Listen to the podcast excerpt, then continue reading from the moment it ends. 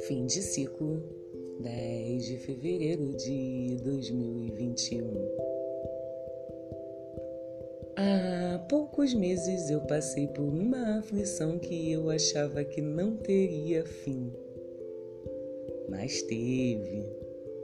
O final só foi possível quando eu deixei de olhar a situação como perda ou manipulação e refleti sobre as sete leis universais que, de certa forma, operam para nos dar aquilo que eu pude reconhecer como livramento. Para tanto, antes de poder transmutar, foi necessário eu me afastar para viver e respeitar os meus momentos de luto, já que a relação fatídica jazia em absoluto. Diante de tal constatação, eu descobri a potência da temperança para poder respeitar o fluxo contínuo trazido pelo Senhor do Tempo. É que na vida existem circunstâncias que, vez ou outra, aparecem para colocar a nossa sagacidade em xeque. E é nessa hora que não podemos duvidar das nossas capacidades, porque caso aconteça, e isso provavelmente pode vir a nos levar à lona.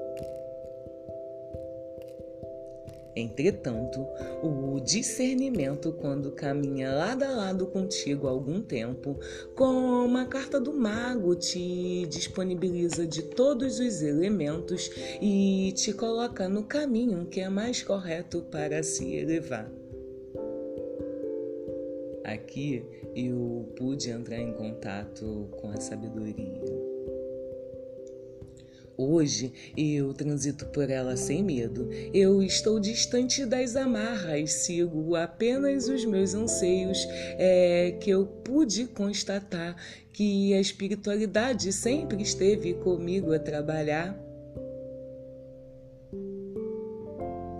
Com ela, sigo feliz ao meu próprio encontro. E isto não é ironia, tampouco desencanto. É sobre aprender o seu valor, mas, sobretudo, a me respeitar. Adiante, adentro um bosque bem longe dos espinhos, pois o passado já passou, portanto há tantos novos caminhos.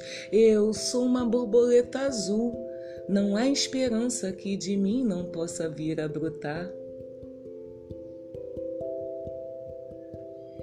É nessa hora que eu elevo com boas vibrações os meus pensamentos. Eu me liberto de tudo, eu deixo para trás todos aqueles tormentos.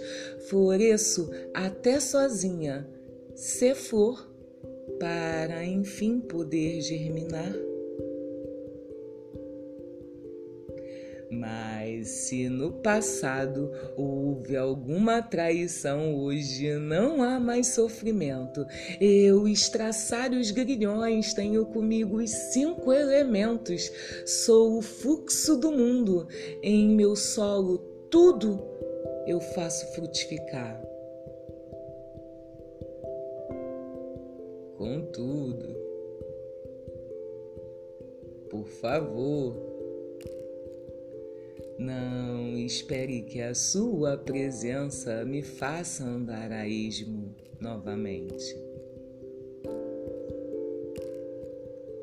Agora, por me reconhecer, eu já não abro mais mão dos meus próprios sonhos.